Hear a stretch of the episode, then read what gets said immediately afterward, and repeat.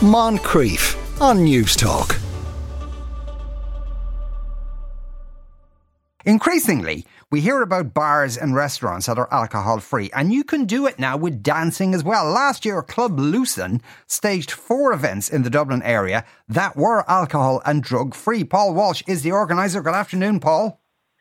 Hey Sean, how's it going? Not too bad. Are you like you're a clubber of old? Are you? Did you you know go to clubs back in the day when you know there may have been things involved? Totally. Uh, like I'll tell my, my story in a short way. So I first drank when I was 15, or sorry, when I was 12, and I stopped drinking when I was 15. So from 15 to 22, I didn't t- I touch a drop drop of alcohol, and I went to UCD. So all through college, didn't touch a drop of alcohol. And one day when I was 22, I said to myself, "You don't know the experience that you're saying no to." And I found that to be a quite a good internal argument. So I actually went drinking that night. So from 22 to 26, I drank and I took a good amount of drugs. Not crazy, but I definitely done it to a decent level. Hmm.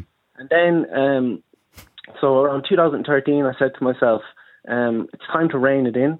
So I suppose I already knew what it was like to socialise and be disciplined um, from 15 to 22. And I suppose since 2013, I've been quite committed to living a lifestyle of no real substances. Now, from time to time, I still may have a glass of wine at dinner, but let's say last year in 2023, I had one glass of whiskey after the Bern Marathon, and that's all the substances I took that year.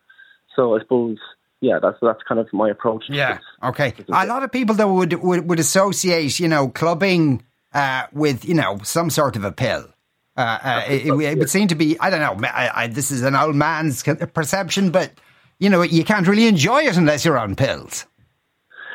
So okay, so I, I've had the experience of being on pills, and I know what it's like. It's absolutely beautiful and it's amazing, right? So I moved to Berlin in 2016, and I went to this nightclub called Berghain. Mm. Berghain's one of the biggest nightclubs in the world, and I suppose my drug days were already behind me. So when I was going into Berghain, I knew I was going into this massive rave with lots of people on drugs around me. But the reality is, I was there to listen to amazing music, and I was there to dance, but I was going sober. So let's say you walk into the club, and initially it's proper booming. So I was like, okay, I'm a little bit in my shell there's a little bit of awkwardness in, in a little bit of awkwardness in me, but I know that I'm here to dance. So let's say you start moving a little bit and you start connecting to the music, and you notice that oh, my experience is starting to change. And then an hour later, if you're genuinely committed to dancing and you want to dance and you go for it, you know your self-conscious thoughts quieten down, your energy's changing, and if anything, you're actually starting to buzz because of the way at which you're enjoying the music, the way you're dancing. I'd go home the next day, I'd wake up, and like I've got zero hangover, I'm still buzzing from the night before so I suppose what I'm saying is I know that it's possible, but the thing is, initially you might need to you might need to navigate through initial bit of anxiety, a little bit of awkwardness. But as long as you don't feel that that's a major problem, if you develop some tolerance or capacity to allow that and still step forward being the person that you want to be, you want to mm. dance, you want to talk to people. So if you step forward doing that, your anxiety or your awkwardness will dissipate. Therefore, you might not need a drink 45 minutes later. Do you understand? Yeah. And, and a lot of the people who are, who come to who have come to the uh, the raves that you've organised are they people in kind of in the same boat as yourself, been there, done that, but still want to enjoy the music, but without waking up in a heap. So you know what, my, my so I don't have the exact numbers, but I think it's a bit of both. I think there's people who are already living a sober lifestyle, and there's people who I think who are actually I suppose, done with you know drinking and being hungover and actually are exploring a different way to do it. So I'd say it's a blend of both. Right. But I suppose, and what I feel is very lucky about is like if you're putting on a sober rave, I have this fear of like, oh my god, like will the first hour just be dead and no one's dancing? The people that are coming have this mindset where they're, they're just ready to get on the dance floor. So straight away, I suppose they're breaking the ice for other people who may be feeling a little bit uncomfortable. The fact that there's people already on the dance floor, it helps others get into it. Yes, indeed. So it's not. Yeah, there isn't. Uh, uh, there aren't people just kind of standing around the edges looking shyly not, at each not other. Not at all. I, am actually. I'm, I'm, so delighted that's not the case.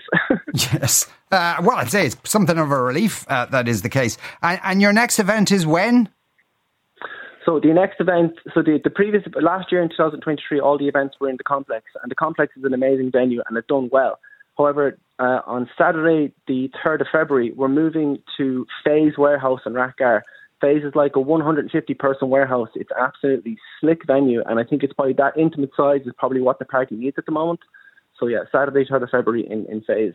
Okay, Paul, best of luck with that. Thanks very much for uh, talking uh, with us today. That's Paul Walsh there, founder of uh, Club Loosen. Uh, Moncrieff, weekdays at 2 p.m. on Newstalk.